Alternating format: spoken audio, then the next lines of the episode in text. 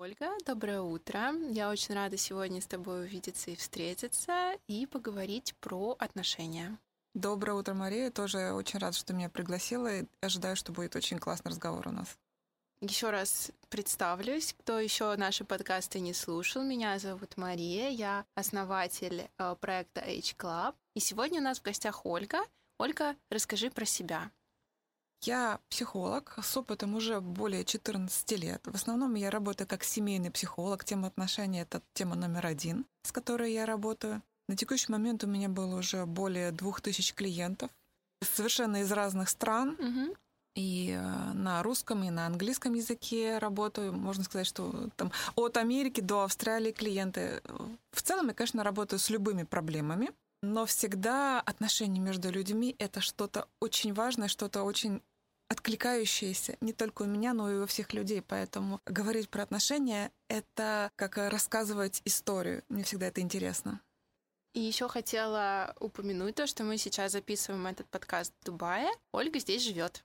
Да, да, это действительно важно. Я действительно живу в Дубае. Не так давно, но тем не менее, это одна из стран, где я живу. Я уже жила до этого в Голландии. О. Был опыт проживания в Индии. Когда живешь в разных странах, это очень расширяет мировоззрение. Мгм. Начинаешь э, гораздо лучше и глубже понимать людей. Сейчас для меня открывается Дубай. Мгм. Это невероятно интересные люди с очень интересными судьбами. Это очень познавательно. К тому же здесь э, очень большое количество людей, которые вот тоже сюда переехали, русскоговорящих.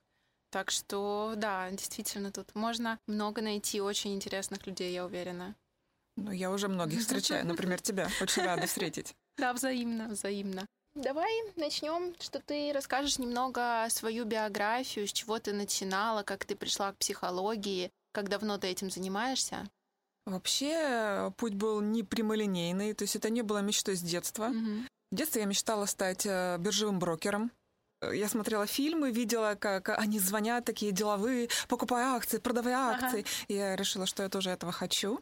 Я выучилась, поступила в финансовую академию, и действительно работала в банковской Мгм. сфере, потом ушла в биржевую сферу, Мгм. действительно работала, пока Мгм. я не поняла, что на самом деле я больше не хочу этим заниматься. Я Мгм. сделала свою Мгм. карьеру, заработала денег и решила, что на самом деле я хочу делать что-то для души. И в тот момент я познакомилась с уникальным профессором Петровским, Мгм. Вадимом Артуровичем.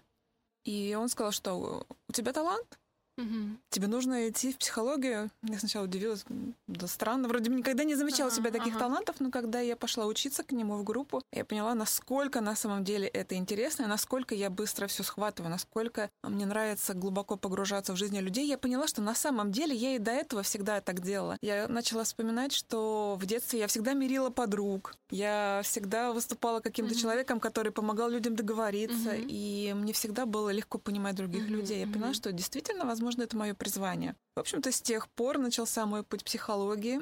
Я работала и в Москве, потом я жила в Краснодаре, а потом я уехала учиться в Нидерланды, там, где я Мгм. получила дополнительное образование, Мгм. сертификационный курс по транзактному анализу. Кстати, Мгм. я являюсь членом Европейской ассоциации транзактного анализа. Мгм. Потом э, было погружение у меня в духовность, путешествие в Индию, где я изучала разные практики, ездила по ашрамам. Потом в конечном итоге я тоже вернулась к классической психологии. Все-таки мне важно э, давать именно проверенные знания. Мгм. Вот, э, духовность, конечно, присутствует, но это присутствует как на уровне понимания ценностей Мгм. людей, но не на уровне того, что давайте вот будем делать магические практики. То есть я человек, который больше все-таки за конкретный научный подход и не навреди. Да, это точно, потому что некоторые практики могут, особенно если такая нестабильная психика, могут еще больше ее расшатать и действительно могут потом быть еще больше проблем. Это правда. Ну да, я с этим часто сталкивалась. И э, живя в Индии, я видела много людей, которые в духовных практиках, но при Мгм. этом я видела, что они в очень глубоком раздрае. Мгм. И что им нужна помощь именно психолога, именно Мгм. научный подход, и который действительно может взять человека и там за месяц, два месяца работы вывести человека на другой уровень. Когда человек вот без э, направления, без качественного учителя просто вот погружается в различные духовные практики, то зачастую человек еще больше запутывается. Еще часто я вижу то, что это даже не то, что духовные практики, это превращается в бесконечное хождение по гадалкам, по астрологам, и люди работу с психологом и терапию заменяют вот на такие методы саморазвития, как они считают. Ну да, иногда это просто превращает в саморазвитие ради саморазвития. То есть угу. на самом деле у меня в глубине души проблема, угу. то вместо того, чтобы решать свою проблему, я просто вот занимаюсь искусственным саморазвитием. О, сейчас я там сделал ребёфинг, а сейчас я вот там угу. возродил своего внутреннего ребенка, а сейчас я там пошел продышался, а сейчас угу. еще что-то такое. Но на самом деле человек просто убегает. Вот за счет того, что он постоянно себе какие-то практики создает, создает, он просто убегает от того, чтобы столкнуться с реальной проблемой и решить ее. Да. И при этом, я думаю, у человека есть какое-то внутреннее ощущение, что он движется в сторону разрешения внутренних конфликтов. Точно. И поэтому кажется, что ну а зачем мне психолог? Я же вот столько всего делаю, вот сейчас мне станет легче и лучше. Но вот не становится, наверное. А, я вижу, что многим не помогает. Я вижу, что многие запутываются. Я считаю, что духовность должна базироваться на здоровой психике, стабильной в первую очередь потому что иначе она действительно может навредить.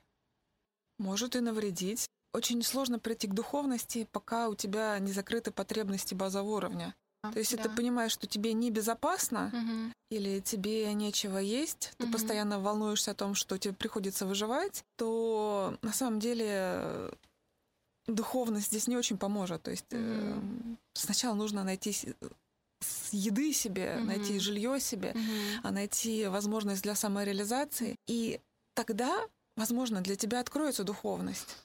Да, да, как это уже некая следующая ступень, а люди часто ей пытаются заменить ступени, которые до этого были не закрыты и не пройдены. Угу. А почему ты решила сфокусироваться именно на отношениях в своей работе? И почему ты думаешь, так много людей идут в терапию именно с запросом про отношения? Ну вот смотри, наша жизнь, она начинается с отношений. Угу. То есть мужчина и женщина занимаются любовью, угу. и мы появляемся на свет угу. в результате отношений. Да. Мы не появляемся на свет в результате денег, карьеры или еще чего-то там. Это очень, Отношения это являются очень нашей такая, да, нашим началом. Да. И когда мы уже родились, угу. первое, что мы делаем, мы прижимаемся к груди матери. Мы хотим от матери тепла, и мать нас успокаивает. То есть мы опять-таки не думаем о карьере в этот угу. момент, что вот там карьера угу. важна. И все остальные темы в нашей жизни, они приходят потом. Угу. Когда мы уже взрослеем, нам социум рассказывает о том, что нам нужно вот это, вот это, вот это. Но отношения — это то, что является базой. Угу. Базой для любого человека. Угу. Если мы даже возьмем людей в племенах, которые живут где-нибудь в Африке угу. или там в, в Австралии, угу. мы видим, что у них тоже есть отношения. Угу. Угу. Они есть везде. Отношения есть даже между животными. Да. Поэтому это база. Если мы не занимаемся этой базой, то все остальное, мне кажется, не имеет смысла. Я согласна. Я прям очень согласна с этим. Но почему у многих людей именно в этой базовой, казалось бы, такой самой основ... ну, одной из самых основных сфер жизни так много проблем? То есть получается, что люди в большинстве своем без проработки им сложно построить гармоничные отношения? Проблемы закладываются в детстве. Угу. Если мы посмотрим, когда было детство, ну, например, у меня, оно пришлось на времена распада Советского Союза. Угу. у моих родителей детство пришлось э, на времена дефицитов. У моих бабушек и дедушек оно пришлось на время Второй мировой войны. И э, внешний фон накладывал очень сильный отпечаток на то, как проходило детство. Соответственно, наши мамы вместо того, чтобы быть любящими и ласками, зачастую не имели ресурсов для того, чтобы быть таковыми. Да, они были вынуждены выживать, зарабатывать деньги, много работать. Были огромные проблемы с алкоголем. И, например, Вторая мировая война наложила огромнейший отпечаток э, на отношения людей. Огромное количество мужчин погибло, те, кто вернулись, они были зачастую травмированы, контужены, без рук, без ног. И у женщин было ощущение того, что выбора нет. Мужчины были все с огромными психологическими проблемами после того, как они вернулись с войны. И отношения были ужасными mm-hmm. просто вот из-за этих факторов. Женщины не могли выбирать, mm-hmm. не из кого было mm-hmm. выбирать. Мужчины вынуждены были стресс и посттравматический синдром Конечно, после войны да. запивать алкоголем. И, соответственно, наши бабушки, дедушки, они не смогли нам передать модели нормальных, mm-hmm. здоровых отношений. Mm-hmm. А наши мамы не смогли передать уже нам. И сейчас, на самом деле, мы являемся поколением, которое может очень много поменять. Mm-hmm. Потому что у нас появляются знания. Сейчас появляется очень много хороших специалистов, которые могут помочь mm-hmm. исправить те семейные судьбы, которые передавались из поколения в поколение. И мне кажется, даже перед нашим поколением сейчас очень большая ответственность, что мы можем да. наконец-то запустить новую психологию, новую модель отношений, чтобы вот наши дети уже строили свои семьи по-другому. Это очень ценно, да. Я тоже так считаю. Но на самом деле я могу сказать, что это, наверное, даже применительно не только к России, а вообще ко многим странам, потому что много-много последних лет было очень много стрессовых факторов, каких-то кризисов, потрясений для целых наций, и поэтому у многих людей, у многих поколений формировались такие какие-то дисгармоничные жизненные паттерны, и это было не оптимально. А какие самые частые запросы, когда к тебе приходят на терапию? Огромной популярностью пользуется запрос, э, как создать отношения. Угу.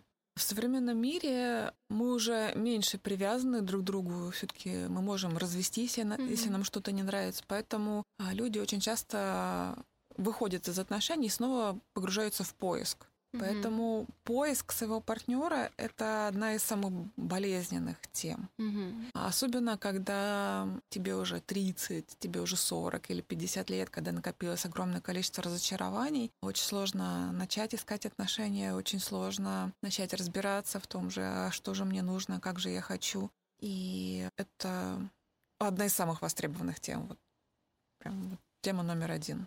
mm Действительно, это важная тема очень. И ты думаешь, то, что у людей проблемы именно потому, что у них какие-то свои непроработанные психические, психологические проблемы и травмы? Или это в целом ничем не обусловлено и просто сложно найти своего человека?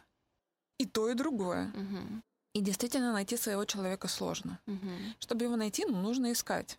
То есть, э, например, э, если мы хотим найти хорошую работу, мы понимаем, что нам нужно искать, нам нужно да. ходить на много собеседований. Угу. И зачастую мы устраиваемся на работу, потом нам не нравится, мы угу. увольняемся, угу. и мы идем снова искать. А на какую-то, может быть, простую работу, ну, может быть, легко найти. Но мы же не хотим простую работу. Если мы ставим какие-то ожидания относительно работы, мы можем ее искать долго. Чем более высококвалифицированным специалистом мы являемся, тем сложнее нам найти работу. То же самое в отношениях. А если у нас низкие запросы к отношениям, угу. да, мы на все согласны, ну, можно найти, в принципе, достаточно легко. Но если да. мы понимаем, например, что я человек, который много вложил в себя, да, у меня есть образование, у меня есть там работа, угу. у меня есть интересы, и я вижу, что я человек развитый, то, соответственно, у меня ожидание, что я буду искать себе тоже человека такого же уровня. И, естественно, нужно понимать, что искать придется гораздо дольше, и перебирать, угу. и пробовать придется гораздо больше угу. чаще. Поэтому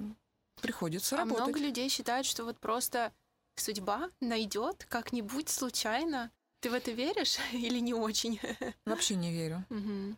Судьба найдет, ну, найдет настолько э, налоговая, если захочет найти. Да? А если я сижу и ничего не делаю, и нахожусь в пассивной позиции, то а, почему мир должен прийти и принести мне на блюдечке то, что я хочу? Отношения — это не дар, который нам с неба. Вот я угу. хорошая девочка, я веду себя хорошо, и тогда мне Бог пошлет э, какого-то прекрасного принца. Я сижу угу. дома, а он такой разбивает окно, влетает, вот он я, угу. я вот угу. пришел к тебе, мне тут э, информацию передали, что ты тут сидишь, меня ждешь. И что ты хорошая. Да, и что ты хорошая, все, я уже на тебе жениться готов. А, конечно, нет. Отношения это то, что нужно строить.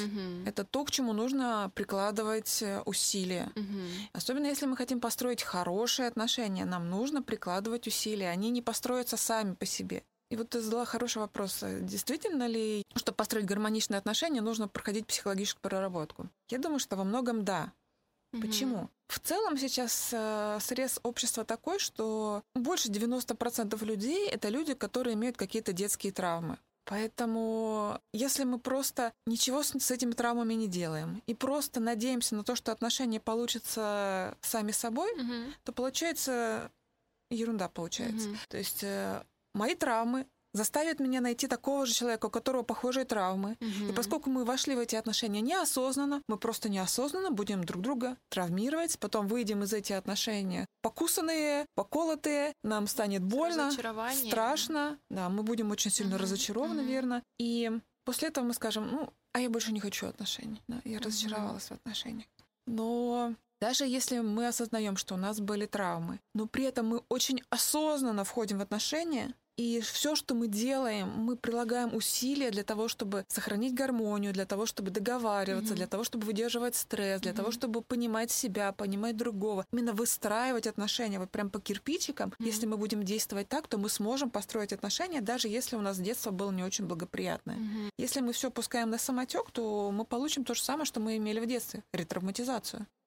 Ну да, получается, что если ты сам недостаточно проработан, каждые твои новые отношения просто будут отражать какие-то твои травмы. И ты сказала то, что партнеры по травмам совпадают и притягиваются в отношения. Ну, притягиваются, наверное, такое немножко эзотерическое Они слово. выбирают друг друга. Да, выбирают друг друга именно если похожие травмы. Угу, точно. А почему так происходит? Потому что мы выбираем то, что нам знакомо. Угу. Когда мы говорим о том, что у нас э, любовь с первого взгляда, угу. то любовь это с первого взгляда, мы же не можем человека увидеть э, такой, какой он есть с первого взгляда. Угу. Но мы можем увидеть что-то знакомое из э, нашего раннего угу. опыта. И поскольку это знакомо, у нас возникает ощущение, вот, это знакомое, мне это что-то про меня. Угу. И у нас возникает любовь с первого взгляда.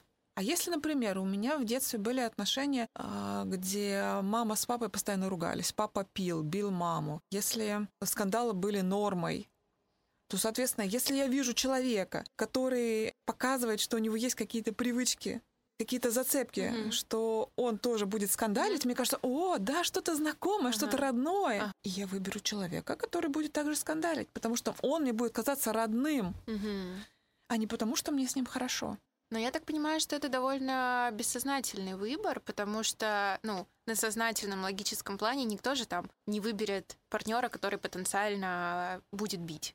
Скорее всего. Ну, то есть вряд ли я про себя подумаю, что вот мне кажется, что у этого человека проблема с агрессией, он ее не контролирует, поэтому вот как бы мой человек.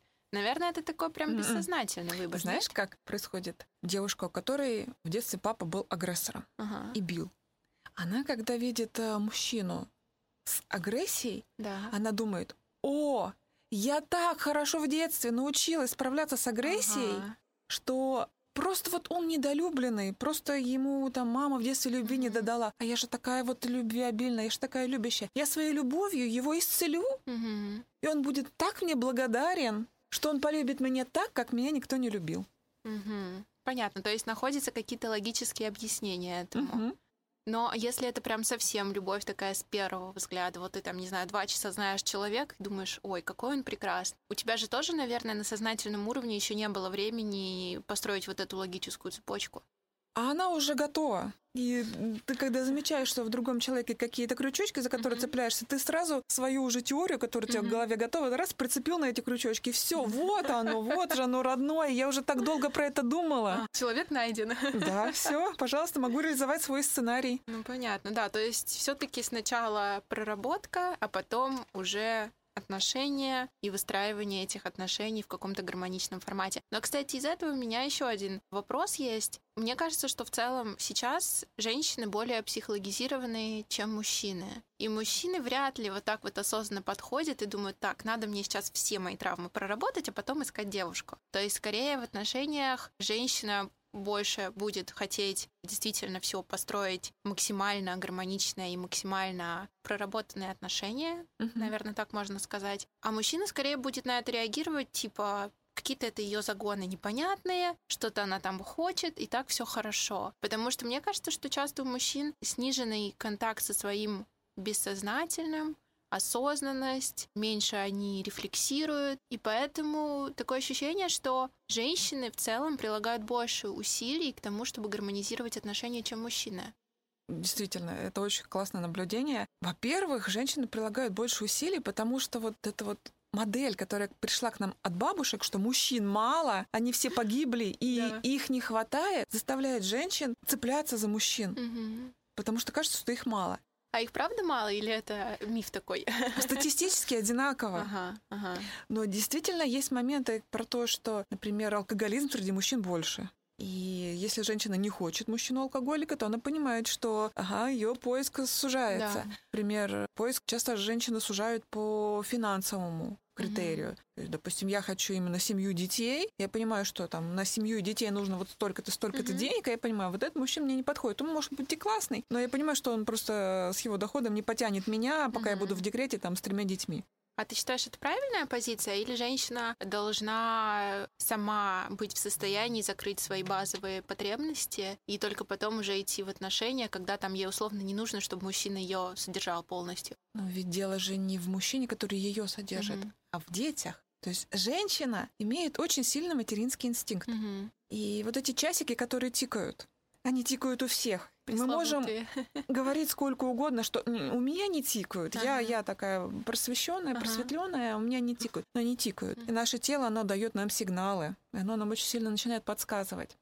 Если женщина ощущает, что вот, э, у нее эти часики тикают, она начинает хотеть реализоваться как мать. Угу. И в этот момент в ней включается на самом деле очень правильная программа с точки зрения биологии. Она выбирает самца, который сможет э, стать э, хорошим отцом для ее детей, mm-hmm. и в том числе финансовой точки mm-hmm. зрения, потому что сейчас вырастить детей это недостаточно их просто выкормить. Им нужно образование дать, помочь с квартирой, помочь с машиной, там mm-hmm. и еще куча mm-hmm. всего. Там репетиторов куча нанять, это ну, все да. очень дорогостоящие дети. Mm-hmm. Поэтому инстинкт у женщин материнский требует искать мужчину, mm-hmm. который будет способен mm-hmm. э, вырастить детей. Mm-hmm. Понятно, что это такой очень меркантильный, такой биологический механизм, но mm-hmm. мы не можем его отрицать, мы не можем сказать, что нет, вот знаете, я такая вот пердуховная дама, и у меня не вот нет, у меня mm-hmm. не тикают часики. Mm-hmm да тикают, они просто, я буду игнорировать, игнорировать, а потом, когда они у меня начнут звонить в колокола, я начну срываться, начну на всех кричать, как ага. же так, вот мне уже пора, а ты вот чего-то там, а ага. ты еще мало зарабатываешь. Он говорит, а я тебе не обещал, что я буду много зарабатывать. Да. Ты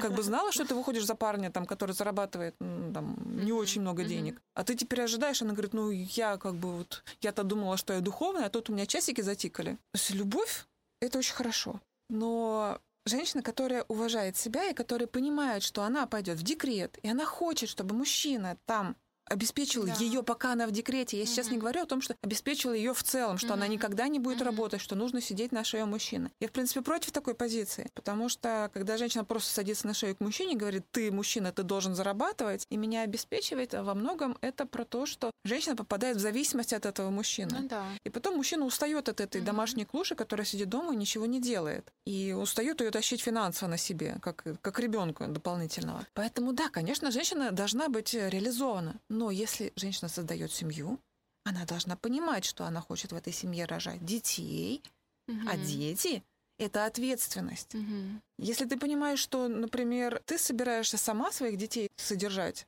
ты родила и собираешься сразу работать, тебе нужно понимать, кто будет с ними сидеть. Угу. Ты кому будешь платить? То есть взрослая позиция в создании семьи это понимать, что семья это дорогостоящий проект. Угу. если мы денег не зарабатываем, просто вот э, берем и так вот безответственно а, нарожаем детей, что Бог поможет, ну, то это на самом деле мы сами как дети. Надеемся, да, что что-то вот кто-то нам поможет. Очень инфантильная позиция, я согласна. Давай с тобой еще вернемся на начало отношений, пока еще, да, я пока ушла еще, в детей, да, да. дети пока еще у нас чуть попозже будут. Я помню, что ты сказала, что партнеры выбирают друг друга по совместным травмам. По каким еще аспектам партнеры выбирают друг друга и вообще как происходит выбор партнеров? Когда женщина осознанно идет угу. в поиск, или мужчина осознанно угу. идет в поиск, то, как правило, они формируют некий перечень критериев. Угу. И отчасти это помогает выбрать более подходящего партнера. Если у нас нет представления о том, кого мы ищем, то, во-первых, мы можем схватиться за первого попавшегося человека, который нам улыбнется. Например, очень часто я вижу, что те мужчины или женщины, которые в детстве были недолюбленными, они начинают выстраивать отношения с первым попавшимся человеком, который скажет им доброе слово. Да, я, кстати, тоже это очень замечала. И даже не поверишь, вот буквально я на этой неделе прям общалась на эту тему со своей подругой, и мы с ней сошлись на том, что да, это действительно так и есть, что люди, у которых в детстве не было поддерживающей атмосферы в семье теплой, потом они впоследствии будут очень сильно хотеть это получить извне, угу. через партнера. Точно. Ты знаешь, какие люди этим пользуются? Какие?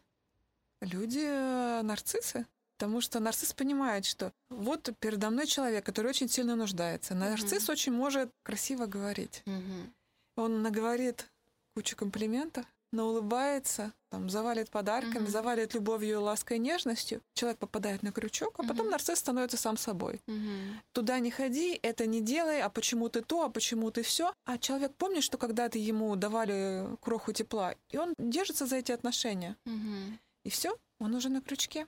Ну, это как раз к тому вопросу, что нужно уже проработанным идти в отношения, чтобы таких внезапных открытий не было и таких, ну, разрушительных, в принципе, отношений для mm-hmm. личности. Ну, как минимум, нужно для себя составить а, полный портрет. Mm-hmm. То есть, если у меня в представлении, что мне нужен партнер, который просто будет давать мне любовь, это очень мало критериев. Угу. Первый, кто скажет мне комплимент, все, я уже расплылась. Готова выходить замуж. Да, да, да, я уже фото одела на первом свидании, сижу с фото на голове. Но если у меня есть определенный список критериев, и я очень четко продерживаюсь этого списка критериев, тогда у меня появляется действительно возможность выбирать.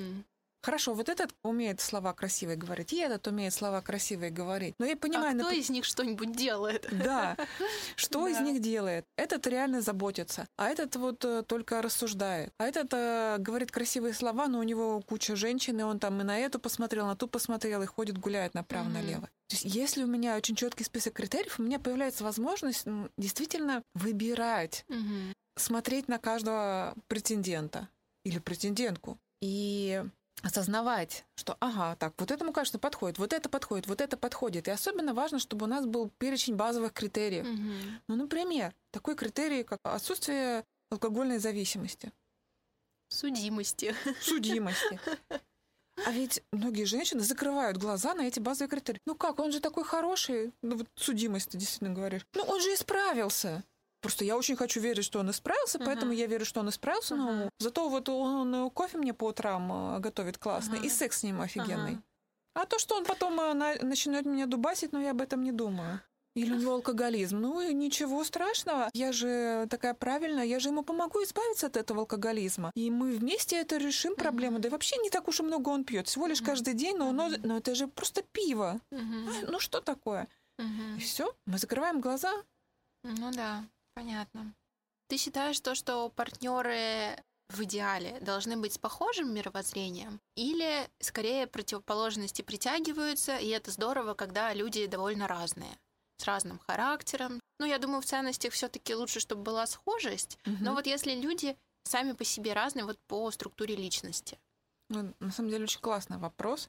Очень много копий поломано об этот вопрос. Угу. Действительно, существует теория про то, что люди по темпераменту противоположные, они образуют более гармоничную пару. Угу. Ну, например, человек экстраверт и человек интроверт. Угу. Они вместе друг друга дополняют. Или, например, человек э, который больше стратегически мыслит, mm-hmm. и человек, который больше мыслит тактически. Они тоже друг друга дополняют, mm-hmm. и хорошая связка образуется. Mm-hmm. То есть один создает стратегию жизни семьи, а второй тактически, как реализовать эту стратегию. Mm-hmm. Очень здорово, классное взаимодействие. Mm-hmm. Но ты действительно классную вещь сказала, что ценности должны совпадать. Ценности и образ жизни, mm-hmm. ожидания от семейных отношений. Ведь, например, даже если люди вот одинаковый темперамент, это два интроверта. Но один считает, что детей нужно воспитывать в строгости, а другой считает, что детей нужно воспитывать в мягкости. Да. Они же будут бесконечно скандалить. А вот если интроверт и экстраверт вместе думают о том, что а, нужно в отношении детей соблюдать баланс, где-то, где нужно mm-hmm. проявить строгость, но где-то при этом нужно быть очень мягкими, mm-hmm. добрыми, понимающими. Mm-hmm. У них одинаковое представление, mm-hmm. то они будут идеальными родителями. Один будет это представление ребенку давать через э, экстравертное проявление, то есть он будет его приглашать общаться с другими людьми, он будет вовлекать его mm-hmm. в социум, в среду, учить его коммуникабельности. Интроверт будет давать ему глубокие разговоры, совместное качественное времяпрепровождение, где-то вот такую теплоту, чувственность mm-hmm. и так mm-hmm. далее. Но они будут одинаковую идею давать просто разными методами. Mm-hmm. И это будет самое лучшее для ребенка. Поэтому я бы не искала противоположностей. Mm-hmm это уже вот дополнительный момент. Я бы больше искала, на самом деле, схожести. Схожести в социальном уровне, схожести в уровне образования, схожести в ценностях, схожести в семейной модели. Угу. То есть если вот у меня более строгие родители были, и у, меня, у него более строгие родители были, нам будет легче, чем если у нас абсолютно противоположные были семьи. Угу. Мне кажется, это гораздо важнее. Да, я согласна. Но действительно, знаешь, очень много людей сходятся в парах с совершенно разным мировоззрением, с разными ценностями, и начинается вот это вот вечное желание друг друга переубедить, угу. исправить, просто поставить на путь истинный. И, конечно, из этого получаются постоянные действительно скандалы и выяснение отношений. Или чаще получается так, что женщины очень часто занимают позицию сузависимую такую, угу. когда они хотят под мужчину подстраиваться. Да, кстати, да. И можно видеть какая-нибудь э, достаточно скромная девушка, хорошая девочка такая вот правильно воспитанная, у нее хорошая работа, ну, образованная. И она влюбляется в какого-нибудь брутального мужчину. Он там на рыбалку ездит, на охоту ходит, mm-hmm. там с друзьями может там выпить, там mm-hmm. где-то что-то щедрые подарки тут mm-hmm. э, перед ней выкатить. И он весь такой брутальный, весь такой mm-hmm. вот там и матерится так mm-hmm. классно. Mm-hmm. Ее притягивает это uh-huh. в нем. Потому что вот э, она себе не разрешает какие-то ага. дерзости в жизни, и кажется, что вот э, он какой-то вот такой невероятный. Да. И поначалу у них действительно может быть влюбленность, он может быть очарован ее такой нежностью, его такой правильностью, она может быть очарована его такой дерзостью. Но потом, годика через три, они из-за того, что они будут не сходиться, им будет очень тяжело в этих отношениях. Mm-hmm. Она будет звать его, а пойдем в театр сходим, а пойдем музыку послушаем. Он говорит, да нафиг мне это надо. Ну вот сейчас э, там, с пацанами mm-hmm. на рыбалку едем. Mm-hmm. Mm-hmm. И все. И у ну, них да. непонимание, и дальше некуда развиваться. Действительно, ты очень правильно сказала, что часто женщины в отношениях выбирают подстраиваться. Насколько это важно всегда высказывать свое мнение, или действительно в какие-то моменты, если для тебя это ну, не что-то критичное, можно как-то промолчать. Потому что очень на многих женских тренингах и вот это вот все, там же действительно фокус внимания на позицию, что там ничего страшного, помолчи, пусть там типа он делает, что хочет, а ты вот не всегда свое мнение высказывай. Действительно, свое мнение не всегда нужно высказывать. Угу. Но, например, я в отношениях с мужчиной, и этот мужчина, например, любит слушать джаз, угу. а мне джаз не нравится. Угу. Вот должна ли я высказывать свое мнение, что мне не нравится джаз? Вот если он меня заставляет слушать угу. джаз, конечно, я, я ну, стоит сказать, потому что, знаешь, мне не очень нравится слушай джаз, а я пойду погуляю. Но если я начинаю высказывать свое мнение и начинаете объяснять, ну, слушай, ну джаз, это вообще там какая-нибудь там американская тема, что ты ее слушаешь, mm-hmm. это вообще такая, ну дятина, это джаз. И вообще ты не прав. Вообще ты не и прав. И вообще хорошие люди джаз не слушают. Вот. И все. То есть высказывать свое мнение можно очень по-разному и в разных ситуациях. Свое мнение очень важно высказывать, когда речь идет обо мне, когда я хочу донести партнеру что-то про меня о том, что мне что-то нравится или о том, что мне что-то не нравится. Но когда мы со своим мнением лезем э, в зону ответственности нашего партнера, ты не так машину ведешь. А что такое? Я же свое мнение высказала. Или ну, там одеваешься как-то не так. Угу. Что ты одеваешься? Вот там надо в костюме ходить, а ты ходишь вон в трениках угу. и в, в футболке. Это уже мы нарушаем границы другого человека. Мы начинаем вторгаться на его территорию, говорить, как ему нужно жить. Угу. И вот очень важно в отношениях научиться чувствовать вот эту грань угу. и не пересекать ее. Говорить про себя, но при этом с очень уважением относиться к выбору партнера. У меня еще такой вопрос появился. Мне кажется, часто происходит в отношениях в целом нарушение границ личных, и как частность, когда мужчина говорит женщине вот как раз, как ей одеваться и говорит, что вот у тебя юбка что-то короткая и что ты вырез большой. Это уже нарушение границ или это, ну, мужчина как бы он же в целом не знаю, какие могут быть мотивации, но какие-то у него же свои мотивации есть из хорошего, то есть какие-то хорошие, наверное, побуждения его к этому ведут, чтобы такое мнение высказывать. Если он просто высказывает мнение, и это мнение даже превращается в требование, ага. то это нарушение границ. Ага. В здоровых отношениях люди границу обсуждают. психологии это называется взаимодействие на границе контакта. То есть мужчина может действительно испытывать э, какие-то ожидания относительно того, как должна одеваться его женщина. Мгм. И он может сказать, слушай, я очень за тебя волнуюсь. Мне кажется, что я вот как мужчина, я понимаю мужскую природу, мне кажется, что если ты выходишь э, вот такой короткой Да. юбке, это опасно. Да. Я знаю мужиков, Ага. поверь мне. И мне хочется просто, чтобы ты одевалась, ну, ярко, как тебе нравится, но чтобы вот лишнее не провоцировать Мгм. мужчину, чтобы ты была в безопасности. И женщина, например, слушает, понимаешь, ну, действительно, это очень разумно. Мгм. И она может сказать, слушай, да, я тоже разделяю Мгм. точку зрения. Действительно, э, может быть, красная юбка, но это будет не мини, а пусть это Мгм. будет мини. Мгм. И ей самой она понимает, что мне комфортнее в этом. Да. Или, например, мужчина говорит, ну, слушай, я на самом деле, ну, вот ревную. И женщина может прислушаться и сказать, ну, действительно, вот мне очень важен партнер, его чувства, и его ревность, она не какая-то излишняя. И он меня просит о какой-то вот вещи, которая ему важна. И почему бы мне, допустим, не спустить свою юбку с с мини до миди?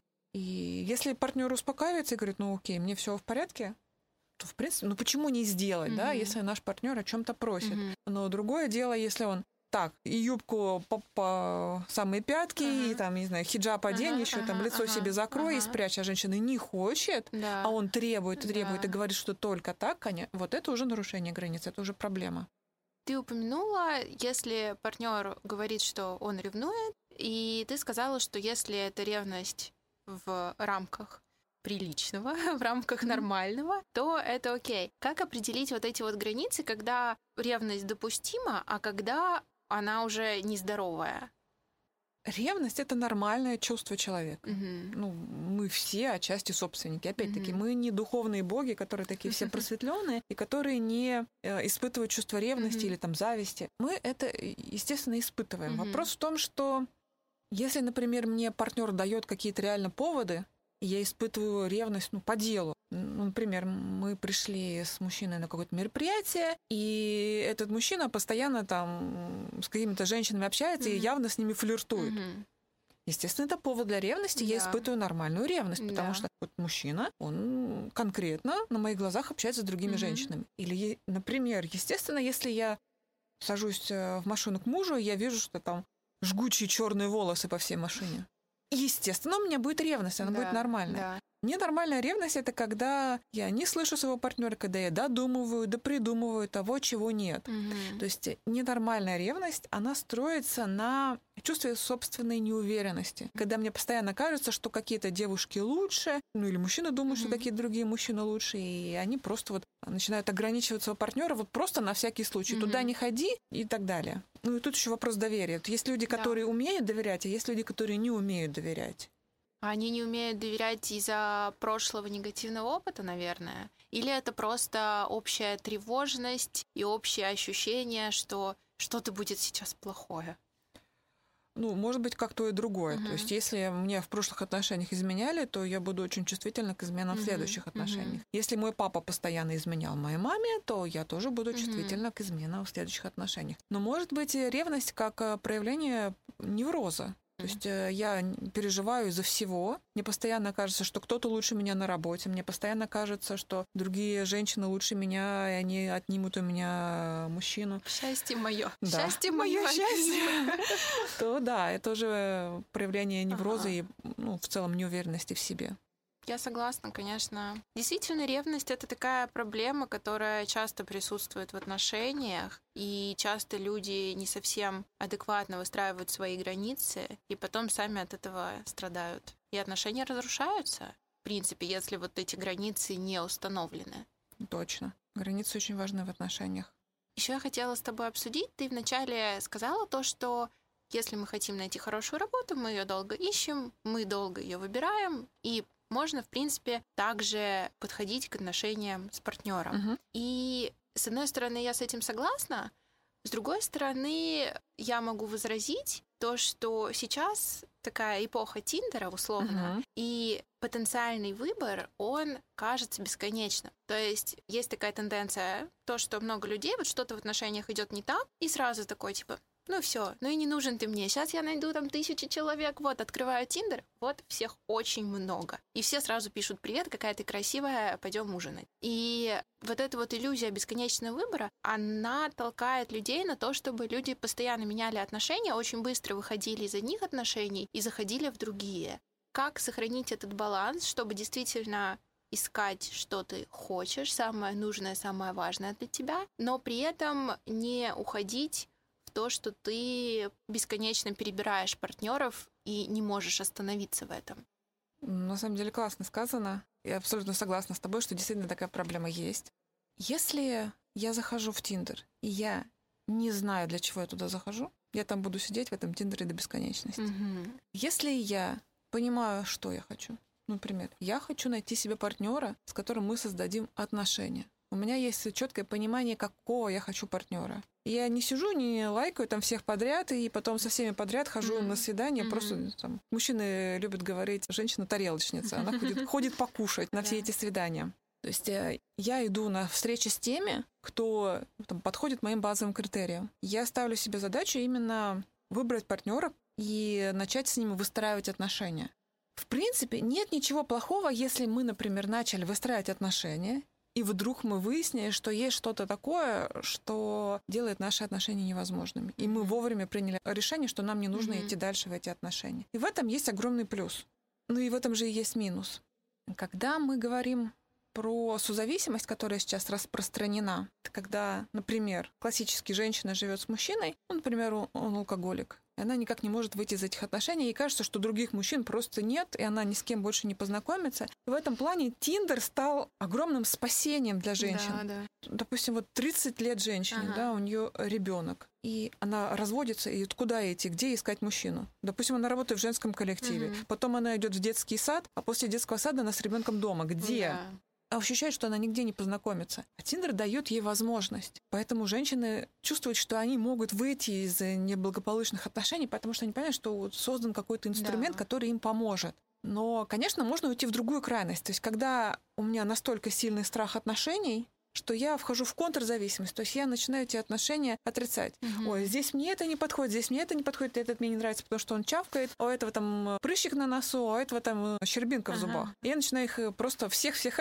да. отрицать. Ну, каждый, в каждом человеке найдется да, что-то да, да. там. Вот если мы хотим действительно не попасть в эту ловушку mm-hmm. Тиндера, нам очень важно, опять-таки, определить наши главные базовые критерии, на что мы обращаем mm-hmm. внимание. Mm-hmm. И выбирать партнера не по щербинке в зубах, кстати, из реальной жизни говорю пример. Mm-hmm. Когда женщина встретила классного мужчину, все подходящее по всем базовым критериям, но щербинка в зубах, понимаешь ли.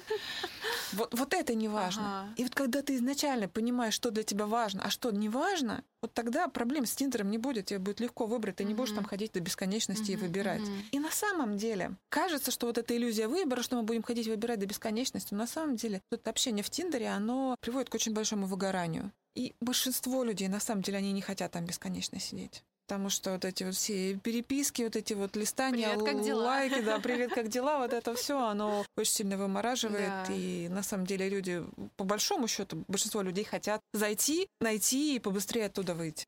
А насколько важна внешность при выборе партнера? И со стороны мужчины, когда он выбирает женщину, и со стороны женщины, когда она выбирает мужчину. Потому что у многих девушек очень такие строгие как раз критерии к внешности, и женщина хочет или девушка, чтобы вот мужчина очень хорошо выглядел. Вот прямо у нее там высокий, что-то там, что-то там. И даже часто бывает, что вот эти вот внешние критерии, они для женщины более важны, чем какие-то базовые внутренние критерии, ценности, то, что мы с тобой уже обсуждали. Это про комплексы. То есть, если у меня есть какие-то комплексы относительно своей внешности, mm-hmm. то мне будет хотеться красивого партнера, чтобы он закрыл какие-то мои mm-hmm. комплексы. Внешность, она никак не влияет на отношения. Причем внешность меняется.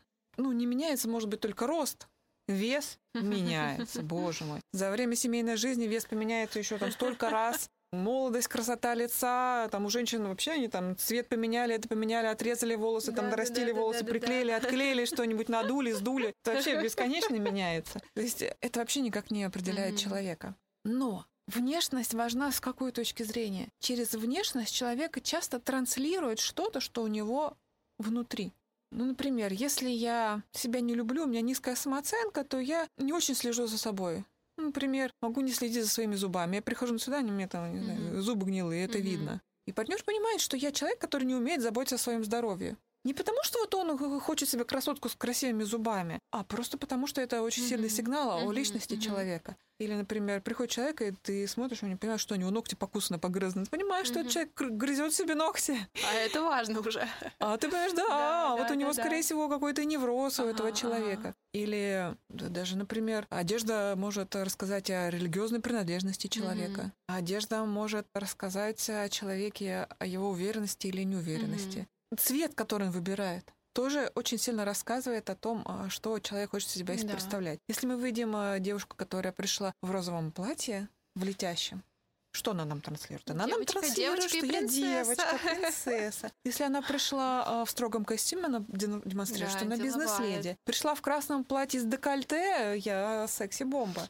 Мужчины то же самое я пришел в джинсах и в такой вот балахонистой футболке, ну, скорее всего, я фрилансер, работаю дома, вот в чем работал, в том и вышел на свидание. Или мужчина приходит э, в костюме и понимает, что вот он умеет этот костюм носить, понимаешь? Mm-hmm. Ну, скорее всего, да. То есть человек как-то пытается себя презентовать mm-hmm. в этом мире. Mm-hmm заросший он или он побритый. Mm-hmm. Это имеет значение? Mm-hmm. Имеет. Это очень много рассказывает. Поэтому mm-hmm. важно быть то есть, ухоженными, и важно, чтобы мы через свой внешний образ правильно транслировали mm-hmm. то, что мы хотим партнеру mm-hmm. показать.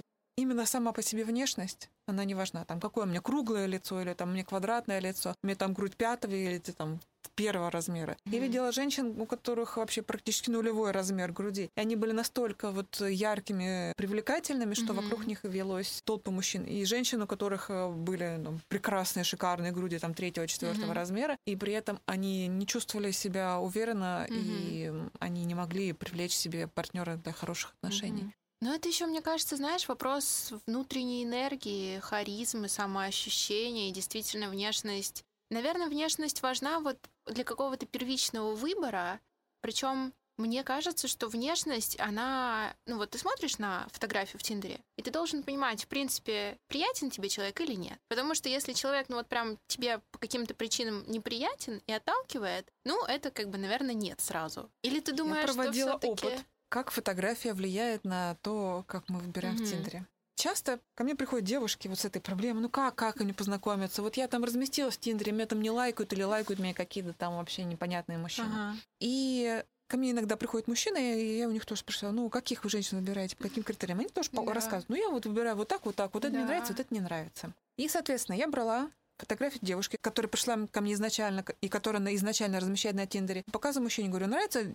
Он говорит, не нравится.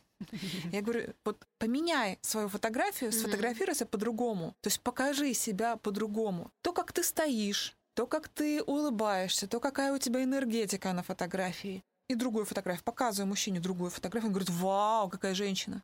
Женщина одна и та же. Но в одном случае она вау, а в другом случае вообще никак не катит. Mm-hmm. То есть дело не в том, что вот какая-то приятная или неприятная внешность, а дело в том, какую энергетику человек mm-hmm. транслирует. То есть, например, вот фотография, стоит девушка, спряталась за деревцом и так вот держится за него. Очень много таких фотографий на Тиндере. Да. А, девушка с деревом. Девушка с деревом. Она так еще прячется, то так наполовинку так спряталась за это дерево, так вот из-за него выглядывает. И такая вот милая улыбка. Что мужчина думает? Ну, какая-то очень неуверенная такая да, девушка, да, скорее да. всего, какая-то скучная, ей даже нужно какое-то дерево. Даже для Тиндера за деревом спрятать. А потом она же встала в красивую позу, да. так вот, плечи расправила, улыбнулась, ага, там, ага. подбородок подняла. Ага. Мужчина понимает, вау, это совершенно другая женщина, какая она классная, какая она уверенная. Все. Если нас будут слушать девушки, которые находятся в поиске, поверьте, дорогие мои, то, как вы себя позиционируете, гораздо важнее то, как вы на самом деле выглядите. Вы можете mm-hmm. выглядеть совершенно по-разному. Вы можете весить 100 килограмм, вы можете весить 50 килограмм, быть 150 сантиметров ростом или метр девяносто. Вообще не важно. Важно то, как вы себя будете позиционировать. И вас любую выберут, если вы себя правильно спозиционируете. И если вы в контакте сама с собой, уверены в себе и с правильным внутренним состоянием и мировоззрением. Абсолютно. И еще такой вопрос, который тоже идет вот из Тиндера и бесконечного перебора партнеров, какое количество сексуальных партнеров для мужчины и женщины нормально, и есть ли такое, что вот какое-то число это уже много? Это вот уже много, это вот уже вот если тебе человек говорит, что там у меня было столько-то девушек, и ты такая, ну все, пока. я видела огромное количество мужчин, которые меняли женщин как перчатки до тех пор, пока они просто не влюблялись. И на этом их сексуальные приключения заканчивались. То есть если мы честны сами с собой, мы понимаем, для чего мы занимаемся сексом, с кем мы занимаемся сексом, чего мы хотим от этого секса, то, в принципе, ну, не так уж и важно, сколько mm-hmm. этих там партнеров. Нет какой-то цифры, вот там, вот 20 это еще нормально, вот 21 что-то вот, знаешь, уже все это все плохо. Я в целом не рекомендую на свиданиях поднимать тему того, сколько у тебя было сексуальных партнеров. Mm-hmm. А зачем мне это знать? Мне это на самом деле ничего не скажет, кроме того, что я начну переживать о том, что ах, а вдруг я там у него 101 а вдруг он уже такой вот весь суперопытный, а вдруг он просто там э, ходит и со всеми спит. То есть если я чувствую себя уверенно. Если я пришла на это свидание, мне интересен этот человек, и я выстраиваю качественный с ним диалог, ну какая разница, сколько у него там было партнеров угу. в прошлом? И эту тему вообще не нужно поднимать. Нужно заниматься тем, чтобы самой качественно общаться и качественно задавать другому человеку угу. вопросы, давать ему качественную обратную связь. Если мы так классно выстраиваем отношения, то мы повышаем свои шансы того, что мужчина в нас влюбится просто в разы. Угу. И он уже не будет нас рассматривать как партнера для секса, потому что он поймет, что вау, эта женщина для отношений с ней разговор клеится, она mm-hmm. человек классный, mm-hmm. интересный. Вот на что нужно обращать внимание, не на то, сколько там партнеров сексуальных. А со стороны женщин, если у женщины было много партнеров или наоборот слишком мало, то я бы скорее боялся, если слишком мало. Опытная, ну, прекрасно. Опытная женщина. Mm-hmm. Знает, чего хочет, знает свои эрогенные зоны, mm-hmm. может прямо рассказать, mm-hmm. вот делай так, так, так и так. Да боже мой, да это счастье для мужчины встретить такую женщину, которая знает, чего она хочет. Мне кажется, что вообще вот в целом в нашем обществе, если для мужчины то, что у него было много женщин, в принципе, ну, нормально, ну, там, может быть, так, чуть-чуть не очень, но в целом нормально. Для женщины, если у нее было много партнеров, наверное, как-то женщина подумает, говорить это или нет. Да не говорить, в любом случае не говорить. Да сколько бы ни было. Не, ну можно, конечно, сказать, если ты совсем девственница, ну, там, предупредить о том, что, знаешь, я там девственница. А зачем? Вот я рекомендую никогда не отвечать на такие вопросы. Mm-hmm. То, что у меня было в прошлом, это мое прошлое. Вот mm-hmm. сейчас есть только я и ты. Для меня вот в данный момент, когда mm-hmm. мы смотрим друг другу в глаза, больше никого нет. Вот э, тебе имеет значение, сколько раз я до этого давала интервью? Нет, потому что сейчас у нас с тобой классный диалог. Все. Но мне кажется, это люди делают из общей тревожности, и потом они уже в своей голове начинают какие-то выводы на эту тему uh-huh. делать, что либо много, либо мало. Они думают, ли он сейчас Катя Наташа, и хорошо ли я сейчас с ним сплю, или ему покажется, что не очень хорошо. И это действительно дает лишнюю основу для какого-то негатива в отношениях и напряжения. Сам придумал, сам обиделся. Конечно. И сам конечно. расстался. Мне кажется, у многих женщин это вот именно по такой схеме и mm-hmm. происходит. Давай с тобой уже перейдем на сами отношения, когда да. они уже в развитии, когда они уже есть. Что можно делать каждому из партнеров, чтобы построить действительно доверительные отношения, близкие, теплые, поддерживающие? Разговаривать. Разговор — это, пожалуй, самое целительное, что можно придумать в отношениях. Как разговаривать? Разговаривать без осуждения, без додумывания, угу из правильного состояния. А какое это состояние правильное, да? Это состояние, когда у меня нет никаких предубеждений, я действительно хочу услышать другого человека. Я открываю свое сердце, я разговариваю из сердца к сердцу другого человека. я действительно хочу его услышать. Я действительно хочу понять этого человека. Я не хочу его обвинить, я не хочу на него нападать. Я хочу вот на уровне души его услышать и понять. Вот если мы очень аккуратно разговариваем с другим человеком, если мы слушаем, не перебиваем, если мы внимательны и чутки к другому человеку, то в большинстве случаев мы сможем договориться. Конечно, бывают крайние случаи люди, которые вообще не способны разговаривать, они не способны открываться, они mm-hmm. не способны к доверию. Но, пожалуй, просто тогда не стоит строить отношения с такими людьми. Но в большинстве случаев доверительный разговор, мягкий, добрый, решает все проблемы. Вот иногда даже контакт глаз. Вот если я по-доброму смотрю, и другой человек видит, что я вот именно с добрыми намерениями, то я могу даже ошибиться там в словах, там неправильно mm-hmm. подобрать слова. Но если мои намерения вот искренне добрые, то другой человек не будет защищаться, он не будет нападать, он захочет меня услышать, он захочет мне что-то объяснить, рассказать, и мы сможем найти способ, как договориться. Да, я с тобой очень-очень согласна. И действительно часто люди вступают в диалог не с желанием действительно договориться, а просто они через этот диалог прорабатывают свои какие-то травмы, общаются с призраками у себя в голове, угу. просто проецируют очень много на другого человека, то, что вообще может быть неправдой. И действительно это нехорошо для отношений. А еще снимают нехорошо. негатив когда да. мне накипело, угу. хочется поорать, так, ух, такая. И ага. тут как раз какой-нибудь повод, там, не знаю, жена... Носки стоят. Да, или там жена ужин не приготовила. Вот это как раз хороший повод, чтобы весь негатив на это и снять свой, да. Угу.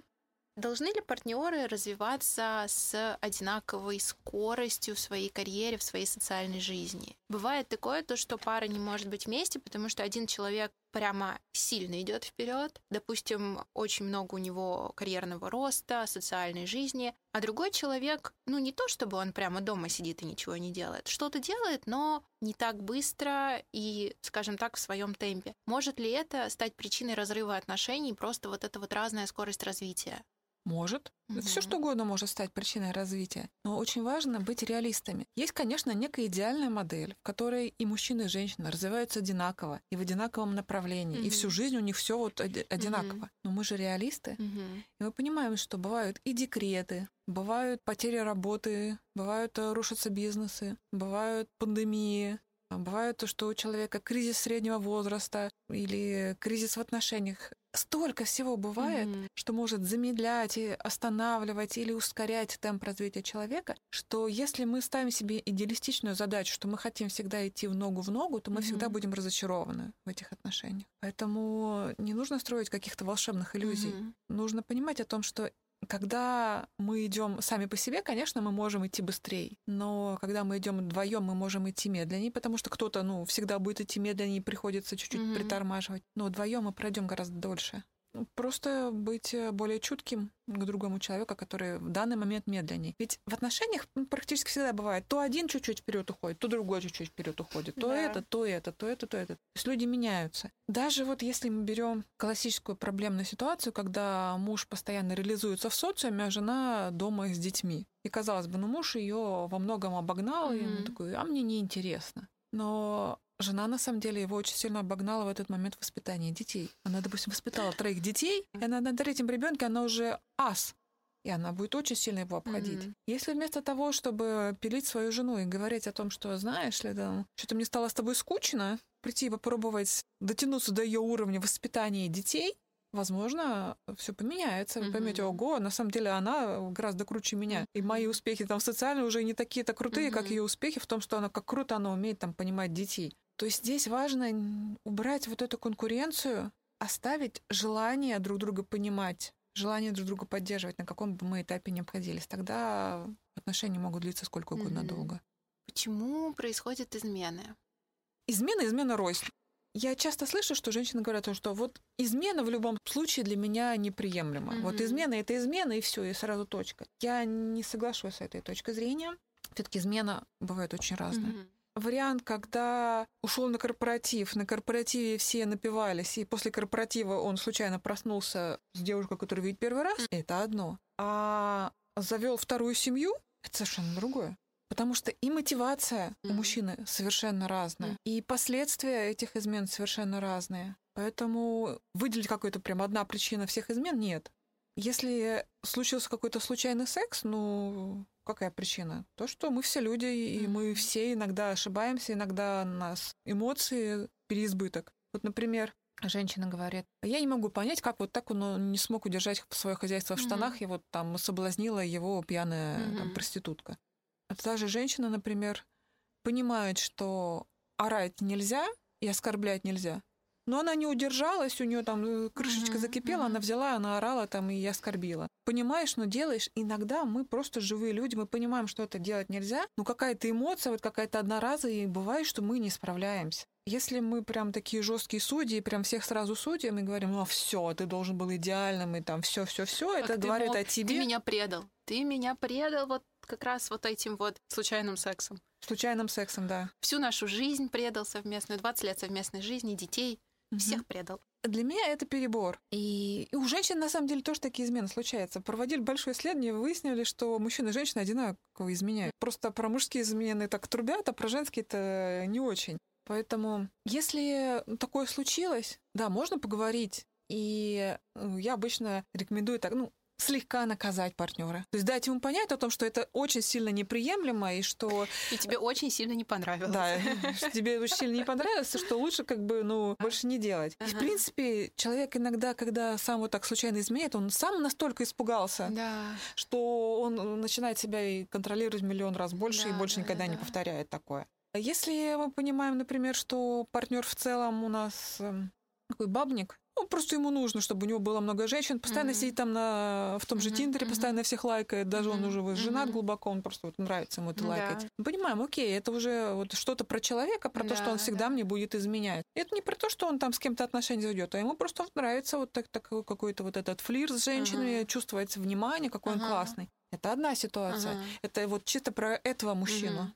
И скорее третья такая большая сфера это когда есть какая-то проблема между мужчиной и женщиной, она не решается, и мужчина уходит Мгм, решать эту проблему мгм. на стороне. В большинстве случаев это нужно решать, выстраивая отношения между мужчиной и женщиной. Тут можно говорить о том, что он предал. Здесь уже действительно предательство, оно больше состоит не в том, что он конкретно изменил, а в том, что его что-то не устраивало, и вместо того, чтобы Мгм. поговорить, решить, договориться, а, найти какой-то выход или в конце концов просто принять решение развестись, он пошел и изменил. Вот в этом проблема, в том, что он не поговорил, а за спиной что-то сделал.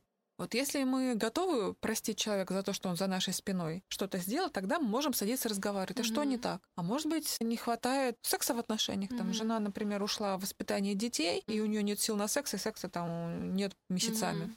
Проблема, проблема. Или нет э, совместного времяпрепровождения. Или не хватает знаков любви друг к другу. Или мужчине не хватает заботы, он пошел налево. Или женщине не хватает от мужчины комплиментов, внимания, а тут появился какой-то Мгм. другой мужчина, а он ее там начал на руках носить, Мгм. и она пошла на эту измену. То есть это про то, что какие-то наши потребности не закрываются в Да, отношениях. да. И здесь либо мы находим какую-то договоренность друг с другом, понимаем, где есть пробелы в наших Мгм. отношениях, учимся эти пробелы восполнять, и можно пробовать эти отношения воссоздать. Единственный случай, когда в случае измены прям нужно точно разводиться, когда мы понимаем, что это просто вот, ну, черта человека, что ему нужно постоянно внимание, Мгм. он будет постоянно ходить Мгм, направо-налево. Тогда да, здесь бесполезно разговаривать. Да. Во всех остальных случаях я уверена, что нужно разговаривать и договариваться, и решать проблему, и это совершенно не повод, чтобы эти отношения рушить. Многие женщины говорят, что они после измены не могут доверять, и они условно всегда будут ожидать, что это еще раз произойдет, и поэтому им становится сложно находиться в отношениях, даже если они с сознательного уровня понимают, что ну вот случилось что-то внезапное, какие-то эмоциональные э, у человека были реакции, которые он не смог контролировать. Но именно на уровне чувств, наверное, на уровне таком более неосознанном остается ощущение боли, и что с этим можно делать? Во-первых, эту боль можно проработать при помощи разных техник. Это Мгм. лучше обращаться индивидуально. И, как правило, эта боль будет э, больше иметь отношение к какому-то прошлому. Потому что если вот у человека нет никакой вот боли из прошлого, и вот просто он вдруг понимает, ну, мой мужчина там куда-то что-то засунул случайно, ну, не так это болезненно на самом деле. Но если у меня болит, это говорит о том, что какие-то вот у меня другие струны души затронуты, их надо залечить. Это во-первых. Во-вторых, очень важно на выйти на некий взрослый уровень. А взрослый уровень, он подразумевает о том, что я перестаю идеализировать своего партнера. Мне больно от того, что разбилась моя идеальная картина, что мой партнер, оказывается, не супер идеальный человек. Ага. Что у моего партнера, оказывается, есть какие-то слабинки, у него есть крючки. Знаете, вот, э, как это, Ахиллес. Он Мгм. был неуязвимый, но у него была пята. Даже Да, у, да, да, да. у Ахиллеса, такого героя, была уязвимая. Ага. И у любого человека есть. Мгм. И если я в отношениях, я изначально реалистична, я понимаю, что человек напротив меня, он человек. И я изначально готова к тому, что у него есть пята, и он может ошибаться, то тогда мне легко. То есть вернуть доверие — это не значит про то, что а, вернуть снова иллюзию про то, что он идеальный. А это как раз наоборот. Как только я принимаю реальность и Да. говорю, что мой партнер реальный человек, Да. может случиться миллион разных обстоятельств, Мгм. когда человек э, может ошибиться. У меня был пример, когда муж однажды изменил жене по пьяни. на корпоративе и потом очень сожалела, она его простила. Говорит, ну вот я очень боюсь, очень боюсь, вот никак не могу успокоиться. Ну, я говорю, а он же тебя, ну, может изменить еще раз? Может. Вот случайно может, может. Прими просто как факт, ну вот что он просто живой человек. Прими это как факт. И не делай из этого трагедию. Не будь ребенком, который вот ждет какой-то идеальности. И действительно, у него случился еще измена. Знаешь, как случилось? Он летел в самолете ночным рейсом, спал, а рядом с ним сидела женщина, которая охотница за мужчинами, и которая, пока он спал, он еще там эти воткнул в уши ага, затычки, чтобы ага, не слышать. Ага. Она втихаря в темноте расстегнула ему ширинку и начала делать ему удовольствие. Видишь, он изменил. Он вообще, он настолько был уверен, что никогда больше не изменил, то бац, изменил. А что делать? Э, это же физиология у мужчины. Если ну ему ну, ласкать, ага. оно, оно же сработает, оно же встанет. И все, он такой, знаешь, изменил. Говорит, слушай, я тебя опять изменил. Она говорит, ну вот я так и знала. Ну, вот, ну что делать-то? Ну как, мы не запихнем свою природу? Ой, это веселая история, конечно, что да, и такое тоже бывает. То есть перестать ждать идеальности, mm-hmm. принять реальность, и тогда нам будет нормально в этой реальности жить. Ну да, получается, нужно в себе убрать вот эти вот какие-то триггеры, разобраться со своими прошлыми травмами и действительно принять то, что даже если очень хорошие отношения, я понимаю, что что-то может пойти не так, и я, в принципе, готова расстаться с этим человеком, если мне будет абсолютно некомфортно в отношениях, если они перестанут меня удовлетворять. Угу. То есть, мне кажется, даже так, если ты изначально уже принимаешь конец отношений, и ты понимаешь, что это жизнь, и действительно может случиться совершенно разное. И ты понимаешь то, что у тебя достаточно опоры в себе, чтобы с этим справиться, чтобы пойти дальше, чтобы это пережить, прожить эту боль и, в принципе, оставаться дальше в своем психическом равновесии, в своей угу. психической стабильности. Вот это главное. Очень верная мысль. Согласна на сто процентов. Давай, вот мы э, обсудили измены, давай сейчас поговорим про сексуальные отношения. Угу. Кто такая сексуальная женщина?